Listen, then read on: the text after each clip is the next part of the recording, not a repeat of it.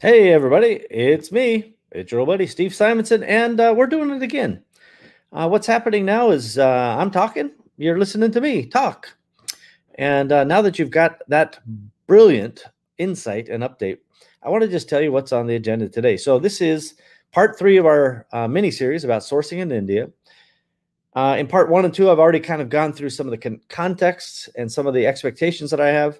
And here in the final installment in this series, I'm going to kind of wrap up some of the takeaways and some of the summaries about sourcing in India with some lessons that uh, reflect on sourcing kind of at large. Doesn't matter where you source.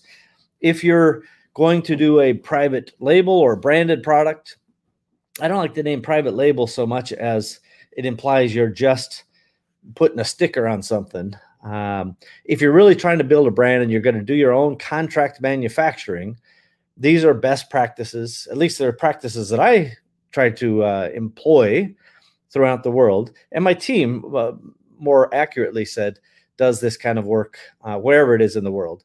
And that spans pretty much every continent except obviously Antarctica. Not a huge amount of production down there.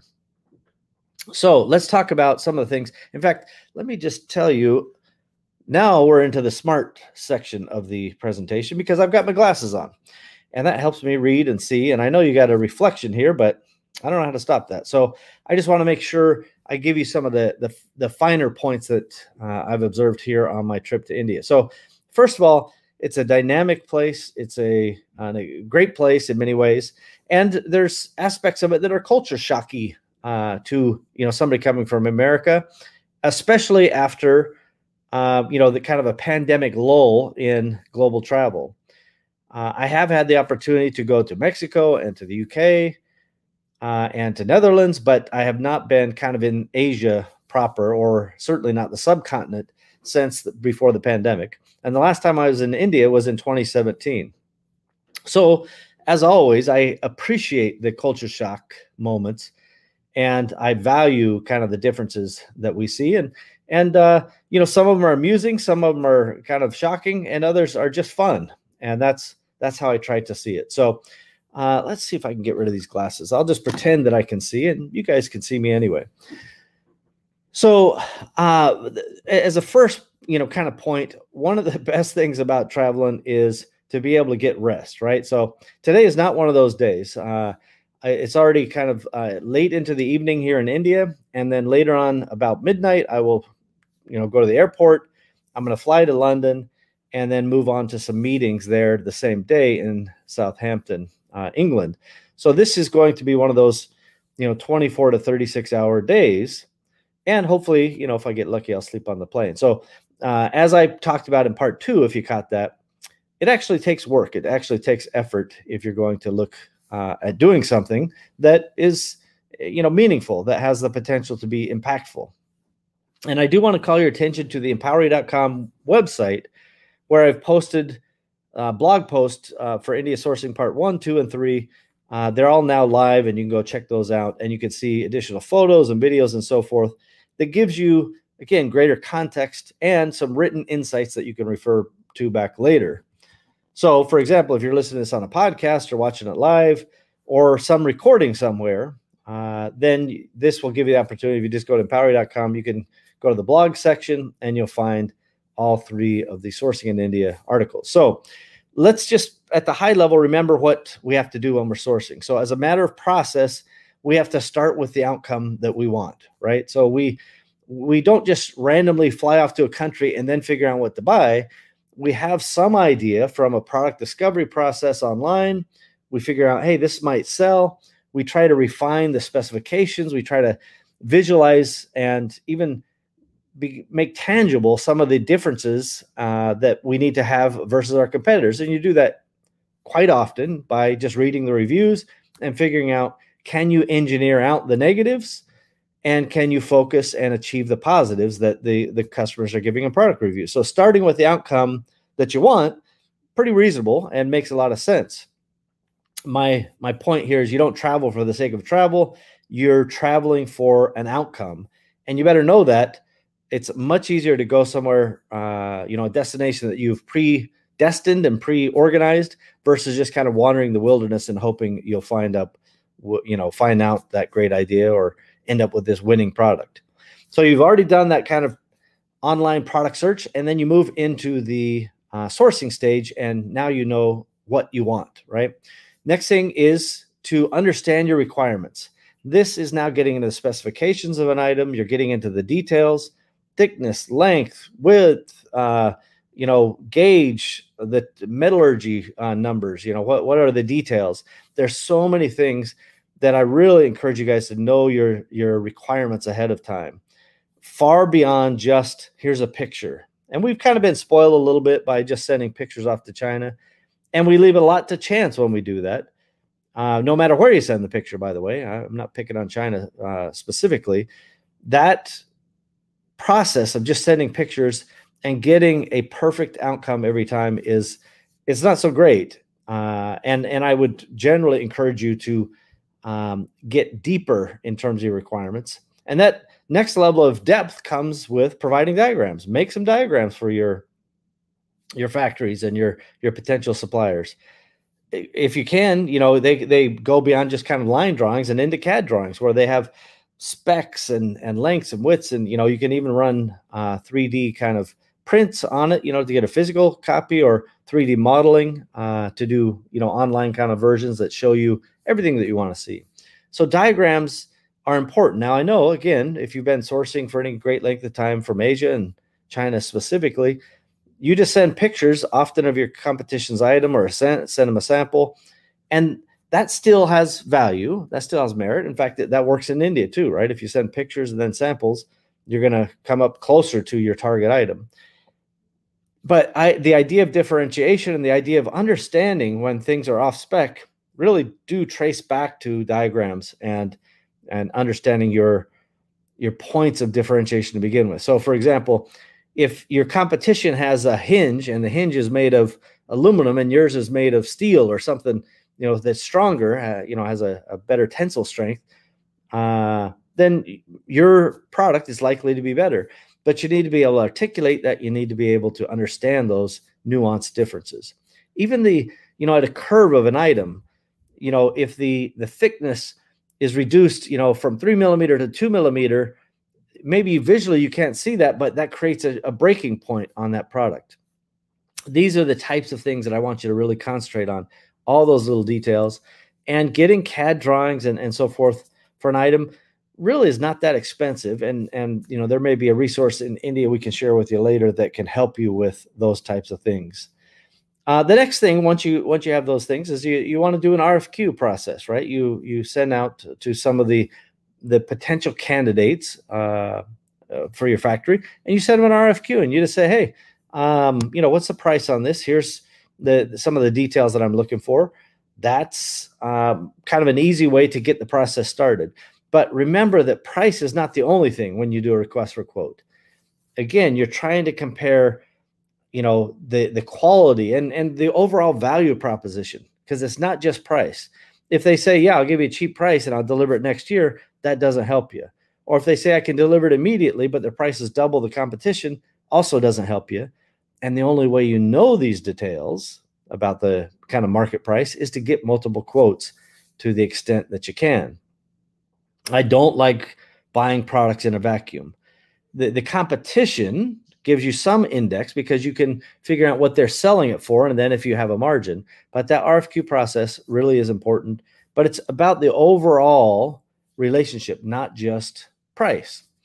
Uh, and then finally, you may also choose to compare samples at this stage of the game, right? You actually get physical samples where some of the differences between the the competitors or, or potential providers are more clear to you, right? The tangible feel may give you some uh, opportunity to kind of see what's happening, you know, with this guy versus that guy. The weight, the gauge, the density, the shine, the you know material, whatever it is, physical samples are always necessary.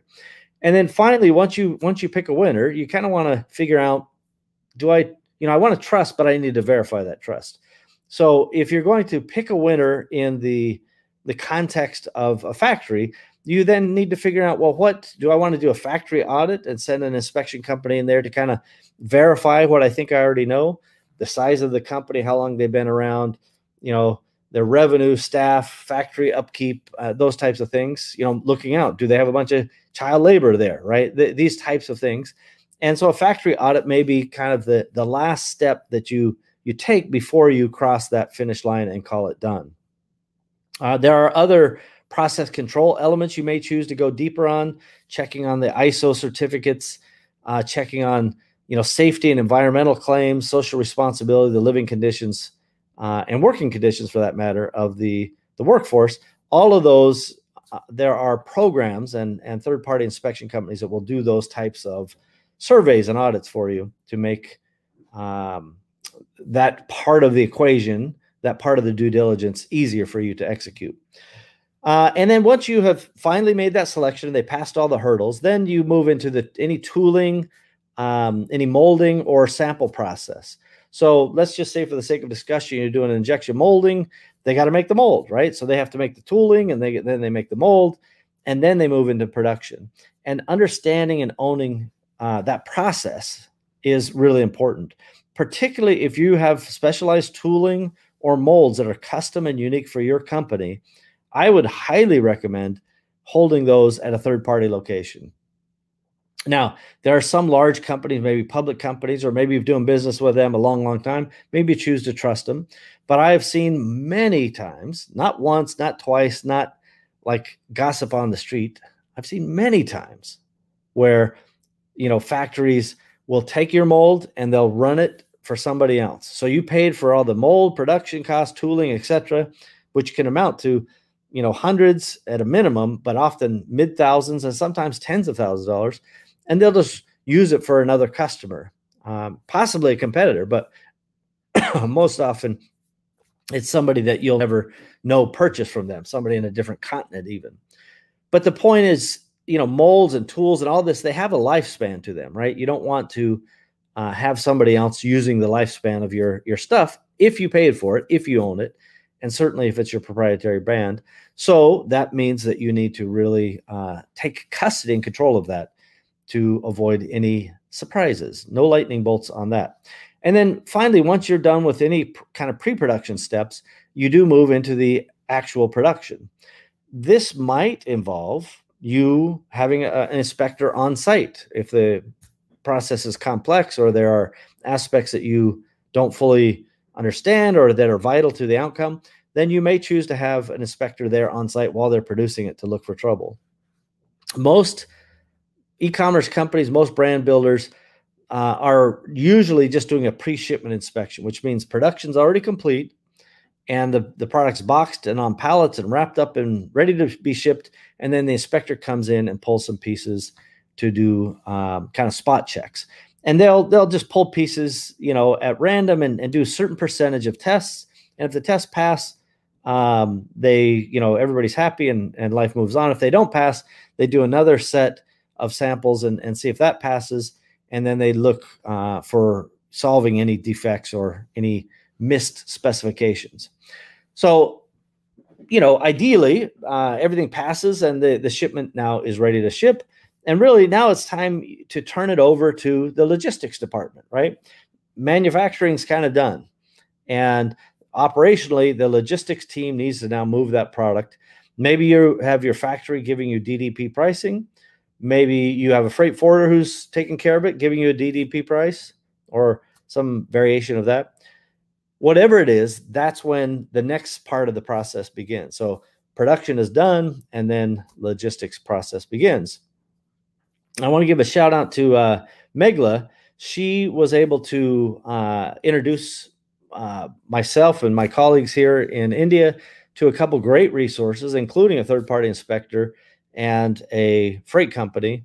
And both of those specialists here in India were a great introduction. So thank you, Megla, and uh, we appreciate your help and support there. And uh, we certainly love what you're doing over there uh, uh, at your India group there, getting people educated and giving them access to tools and so forth. Uh, Empowery is a big fan of Megla and company over there.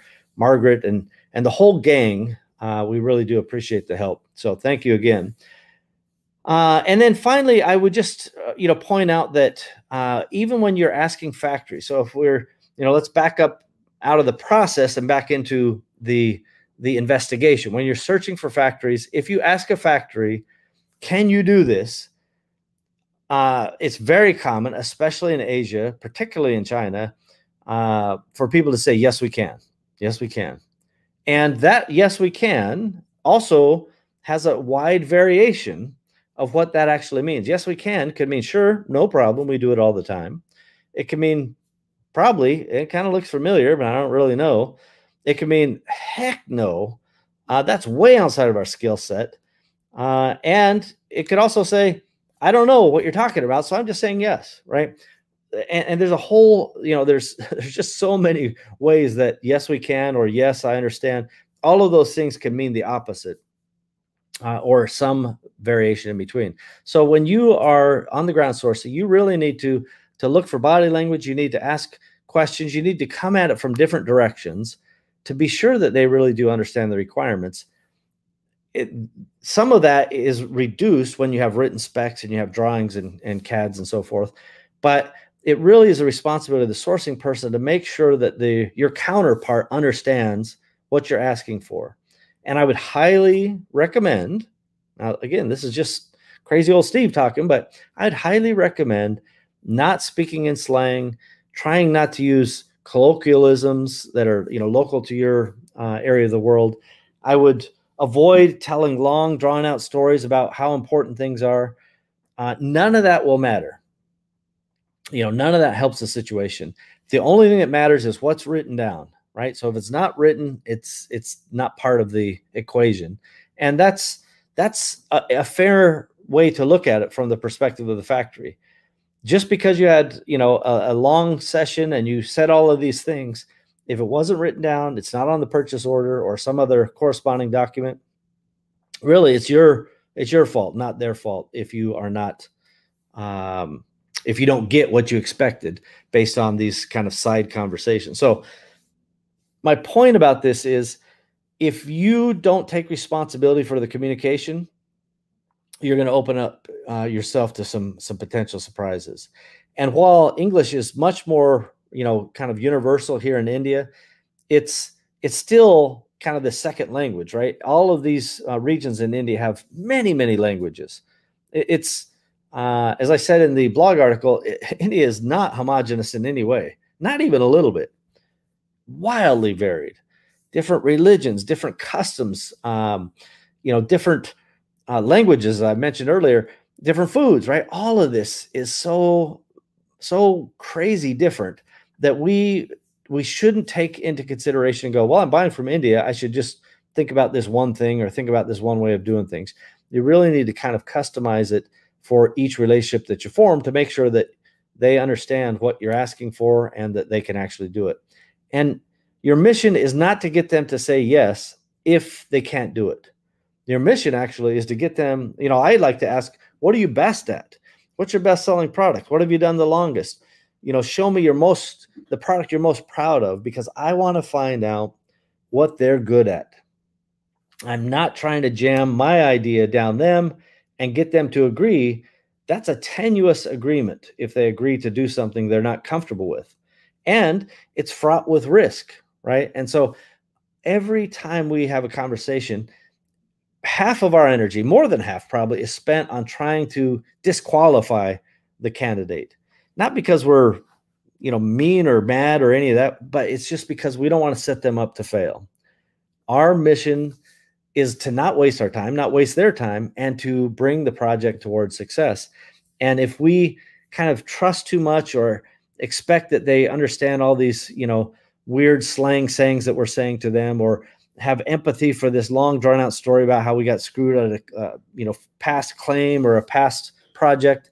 None of that matters to them. Most of it they will nod and, and say yes and and there may even be some level of uh, kind of comprehension but not enough in the uh, i've witnessed this many times from you know colleagues or or uh, other people on the road it's not enough uh, comprehension for you to achieve your outcome you need to really break it down be friendly be fair be firm and and most of all be clear and articulate about what you really want nuances will create problems if you are not careful so i, I you know i want to say thanks to uh, Pabna Sharma, who really helped set up this whole trip. You know, it's two straight weeks, uh, a lot of effort there. And again, a, a shout out to Megla and uh, her great network introductions and all the people there. Uh, you know, we don't do sourcing for other companies uh, at this stage of the game. We only do it, you know, for ourselves. So I've had a lot of inquiries saying, "Hey, can you find this for me, or can you help me, or you know, how do I get set up to, you know, to have your team help me?" And I just apologize for those folks uh, in advance. We just don't have the capacity to take uh, external work. I'm just doing this as kind of a uh, friendly you know share and as part of my kind of volunteer work for empowery.com so uh, the, the summary is tangible results are things that you should expect to take away from a sourcing trip. Actionable things like can i make a po can i order a sample? Did we get a spec? You know have we moved the ball forward those are tangible outcomes including the point of we're ready to place a po and and launch this product. Those are tangible outcomes that we should expect and that's kind of how you measure the financial ROI right? I've i've flown all over the world. I'm in hotels. I got planes trains automobiles all over the place and there are costs with that not the least of which is my own time. And so i have to take those tangible outcomes and compare that on the ROI to be sure that I'm doing a good job that I'm a good steward for the company resources but there are some intangibles I want to talk about just for a minute in you know one of the blog articles I talked about relationships. It's the relationships that are intangible, but they have the potential to make the ROI, you know, 10x or 100x the tangible uh, upfront outcomes. So let's just say, for the sake of discussion on this trip, I'm able to place a PO for three or four product lines. That's really good and wildly successful trip. And and I have to say this has been a successful trip. India is uh, full of opportunity and it's dynamic and it's exciting. There's a lot of ROI that's already going to happen as a result of that, or has a high potential. I mean, until I see the product in the uh, warehouse, it's hard to hard to call it a win, but it has high high potential. But it's the relationships that we have already uh, reinforced or developed new here on this trip that will pay dividends for years to come. And that relationship dividend is is again more valuable than the tangible. And it's something i want you guys to not forget because it's also very difficult to to get that relationship roi if you're not going out in person. Now again i know not everybody can get out and and go see factories all over the world. There's still plenty of restrictions. China just uh, increased their their quarantined from 21 days which is already untenable to 28 days plus that's in a hotel 28 days at home. So this is like two months. They're not interested in people coming in from the outside. So I am lucky enough that I've got a team there that can keep our China stuff going, and and the same goes for Vietnam and Malaysia. Uh, we use third party places when we can't get our team there, and India is kind of no different um, from a, a standpoint. We need to get boots on the ground to see people build relationships and create those results, both tangible and intangible that I just talked about. So it's been great memories, uh, wonderful experiences. I highly encourage you guys, if you get the chance, and it's part of your business strategy, to get out there and go source in, you know, your your factory kind of desired geography. So it depends on where you want to source, right? There, I think India has super high potential uh, for Europe, especially in the UK. I think it does quite well in the United States as well. I, I met with a company, and 40% of Walmart sales in a particular category come from this company, right? And uh, same with Target and same with Costco. Like these guys are dominating from India inside the United States. So it's not that India can't be competitive, but I do think that Mexico will give India a little bit of a run for the money in the coming, let's say, three to five years. So uh, that's it for me, everybody. I do appreciate you guys uh, playing along uh, at home as I go on this um, fun adventure. I see I got a comment coming in here. Oh, we got my buddy Michael.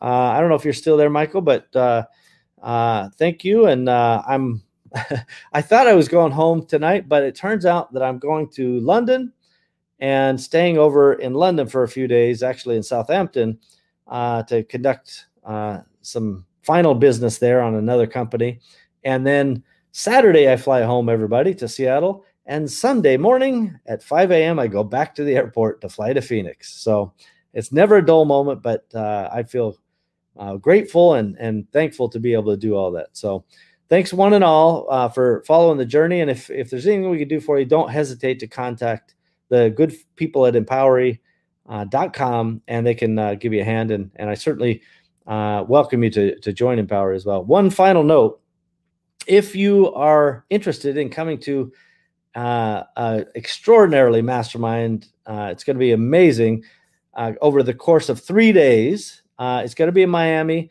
It's only $199. We've rented out this giant mansion, um, or Empowery has. I'm kind of riding the coattails, and it's going to be so fun. Um, and that you know we're going to do some hors d'oeuvres and then we're going to do a kind of a day of networking and meeting and we're even giving away a bunch of prizes like a big screen and oculus and um, i think an ipad and stuff like that. And then a, a, vip really swank dinner a nice catered affair. And then the next day kind of like a pool party and just more networking. So all that for 199 bucks. You will not beat it. That's in miami in december. Uh, go to empowery.com events and you guys can check that out. So again Thank you, Michael. Good to see you, buddy. I actually just saw your picture of you mud covered from St. Lucia, and uh, I noticed that I was in the back with complete uh, unspoiled skin, no mud on my skin. uh, but that was a fun time and a great memory. So uh, good to see you online. Thanks again, everybody. We're out for now, and uh, until next time.